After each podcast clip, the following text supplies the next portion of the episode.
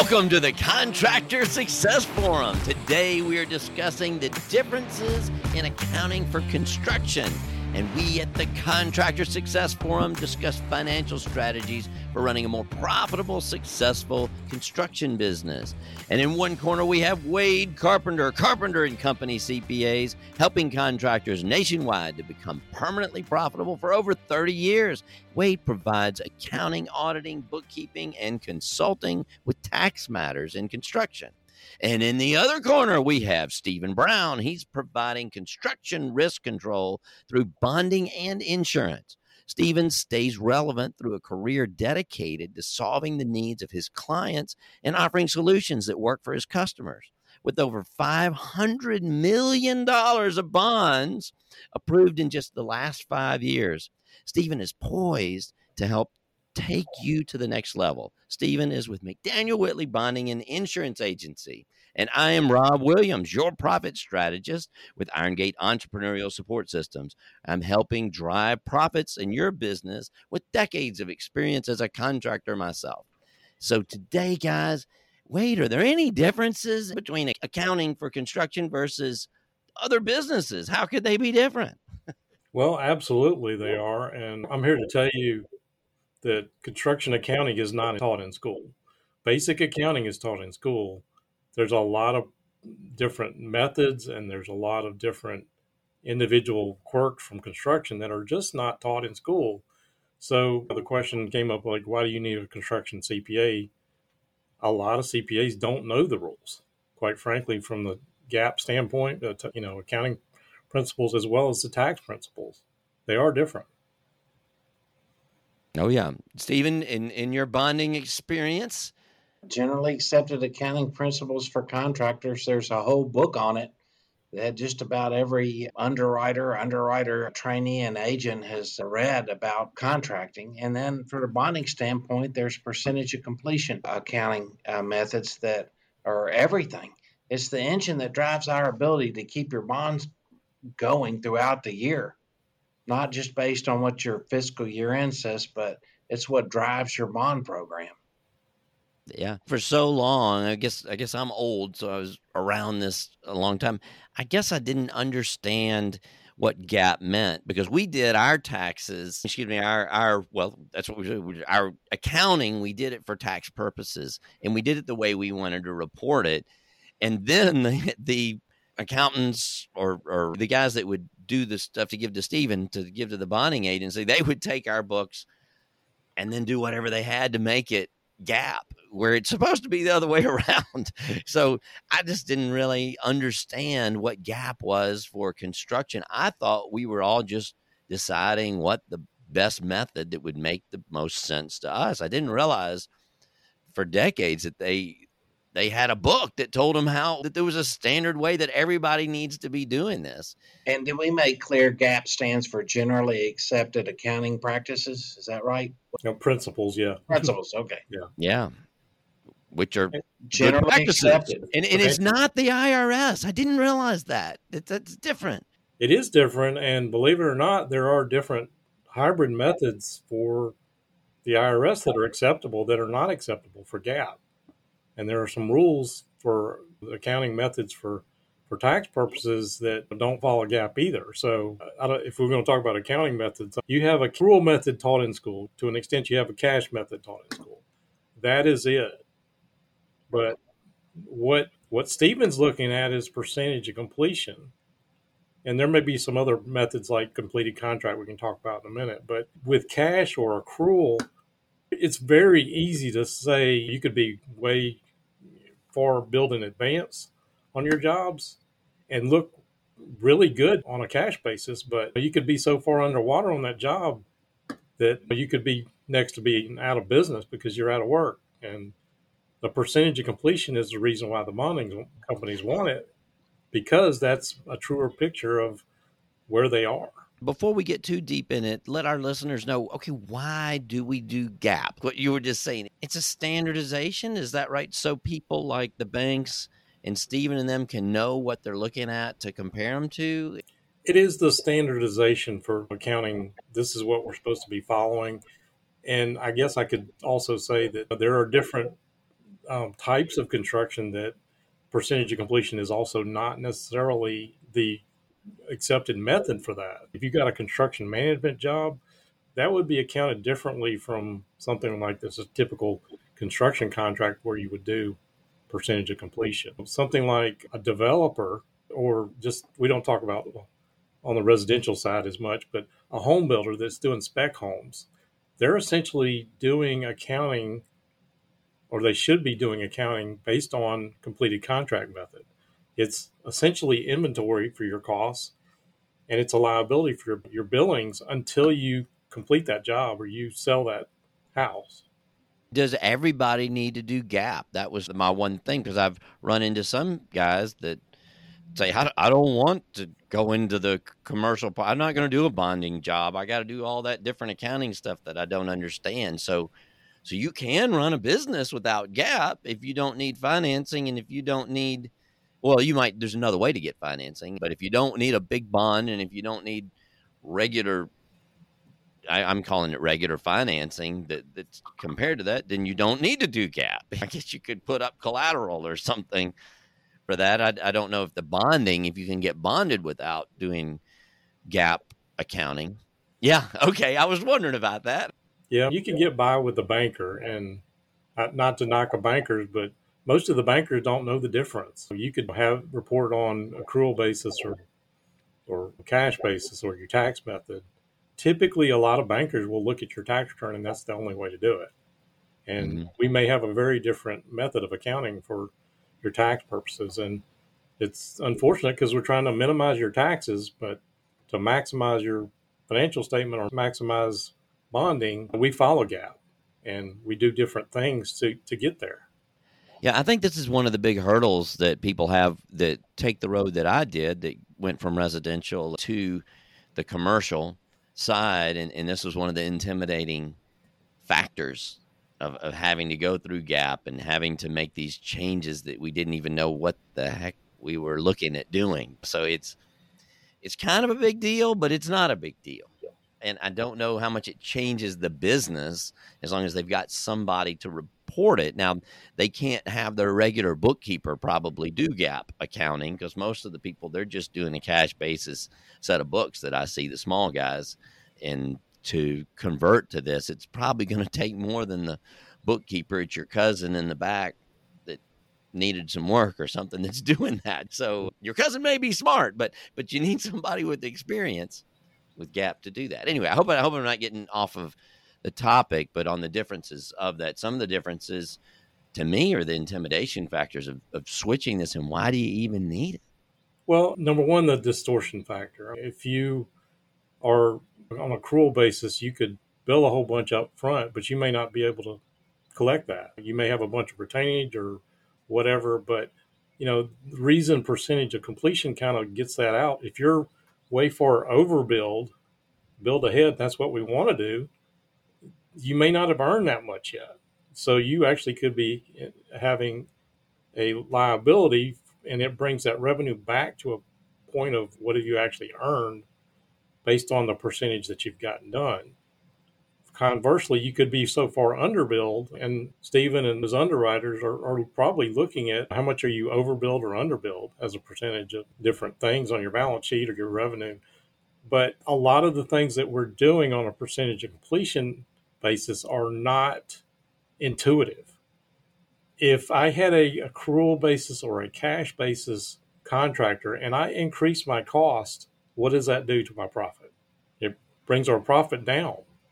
Now, on percentage of completion, if we increase, this doesn't make sense to people unless they really think about it. If you increase costs on jobs that you are making profit on, you're increasing your percentage of completion you're also going to be bumping up your profit.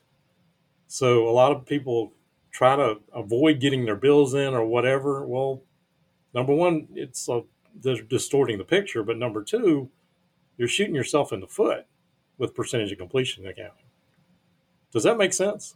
Because we're going to make an adjustment for whether you're over or under billed based on whatever percentage and your revenue based on whatever that percentage completion you actually are. Do you, want to define the over or under billing in there? Maybe it gets difficult. I know on some of these tests that Stephen and I were in some classes, just the concept of over and under billing. I, I got it until they started asking me these really detailed questions on these tests and, and how it affected things. Let's just take some easy examples. Let's say we had a hundred thousand dollar cost. We're expecting a two hundred thousand dollar revenue. The whole contract's going to be two hundred thousand. We got fifty thousand dollars of costs in on that job. So fifty thousand of the hundred thousand we're expecting in cost, that's going to be fifty percent of revenue.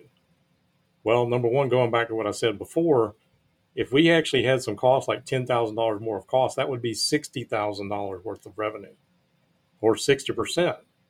And sixty percent of two hundred thousand would be one hundred twenty thousand dollars of revenue earned we may have billed 140,000. So in that case, we would be overbilled by $20,000. We've earned revenue up to 120,000. I'm not trying to get too deep in the woods, but does that kind of make sense to you guys?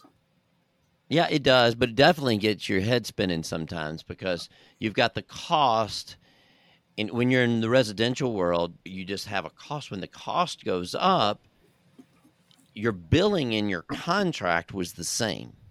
Right. Where the cost and the billing, the, the revenue is tied to your cost and you get these percents. That's the thing that is not intuitive for the guys coming from the residential. Because if you got a hundred thousand dollar addition you're doing and you spend sixty thousand this month instead of fifty, well, you're just ten thousand dollars over budget. It didn't change your billing. It didn't change anything like that in, in in the commercial, you've got to realize with the, when that cost is going up, and what do you do with that extra ten that you're over budget? Going ahead and reporting that now is over budget, under budget, under billing, over billing, and then then I guess you're trying to line that back up with with what your contract is. We had a whole podcast on over and under billings. I remember under billings show up as an asset because uh, you haven't billed out, but you've incurred cost. So that's an asset. But overbillings is the work that you haven't performed. The costs haven't been accounted for yet. And that that's one of the things I, I know we could talk about cash flow all day long too, but encouraging your subs or your material suppliers to get their bills in before you do your billing. A lot of people say, I don't want to pay that yet. Well, but if you get that bill in, whether you paid it or not, a lot of people don't realize how much cost they've actually got in that job, and then they're sitting on expenses they've already incurred and, and work they, they've already done. So it's counterintuitive, but it definitely helps bump up the profit as long as you oh, got a profitable job. If you got a negative job, well, you may want to take a, you know, a lost job. You may want to take a little different approach to it. But right, yeah, that's that was my example a minute ago. Yeah, that, that gets a little difficult. So, but well, you know, one of the things that I know we, we also wanted to talk about this time is we can't really do percentage of completion or a completed contract if we don't have job costing. Great point. No, that's one of our hot topics that we talk about. But number one, job costing is not taught in schools. So maybe more advanced manufacturing type things where we're costing out. But I just had this conversation with a multifamily general contractor last week that you know basically has has exploded in growth, but they have no job costing and they can't get it in their heads that they got to do this. Number one, in school they teach you well, okay, so you got an expense that goes to materials, but not well, it goes to materials and we're going to cost this to this job. And usually when I price out like doing bookkeeping services for construction contractors, we kind of put it in two different buckets. Do we want to do like basic job costing or detailed job costing? Basic job costing would say, I want to put this cost for materials into just that chart of accounts. Detailed job costing is going to say, like, this, say it was a subcontractor. Well, basic would say, we're going to put it to subcontract expense, but detail would say, well, we had a electrical subcontractor, HVAC subcontractor the phases and cost codes is what I refer to it as. Getting down to a little more, we don't have to get too deep in the details, but you know, if you got a contractor and you've never done this, maybe you need to start with the five categories materials, labor, subs, equipment, and other. If you can do that, that's a great start. And, you know, if you make it too complicated from the start, sometimes it's just tough to do. But, you know, I've, I have that multifamily never been bonded, and now they're being approached by a bonding company. They got a job, they've got a bond, and they want us to create a WIP report with nothing. Mm. You know, so with no job costing, and it's tough. You don't know where you are in the middle of the job without the job costing and stuff. Especially the longer the jobs go, and you, if you're building a one month project, you probably don't need that stuff because you start it and then you finish it. But but when you're in the middle of that, how do you know where you are at, at, for these monthly, quarterly reports, financials, and and get some reasonably accurate picture? And I, I, guess the only way to do it is with job costing. That's how I know how to do it. From a bonding standpoint, you get these credit score bonds, usually up to about a half a million dollars. Over that, you got to produce some reports, accounting report. That's that's just the way it is. You have to be able to show what you're billing, your receivables, what your costs are, and these companies that want to transition from credit scoring bond programs to regular programs, they don't get how huge that gap is. Yep. Mm. And I'm not talking about GAAP, G A A. We're just talking about that. But yeah, I mean, one of the things I hear from contractors all the time is like, I run it by what's in my bank account. And I, in my gut, I know how I'm doing on this job. Well, your gut can be wrong. And a lot of times in your gut, your overhead factor may be something that has absolutely nothing to do with what's actually your overhead factor should be.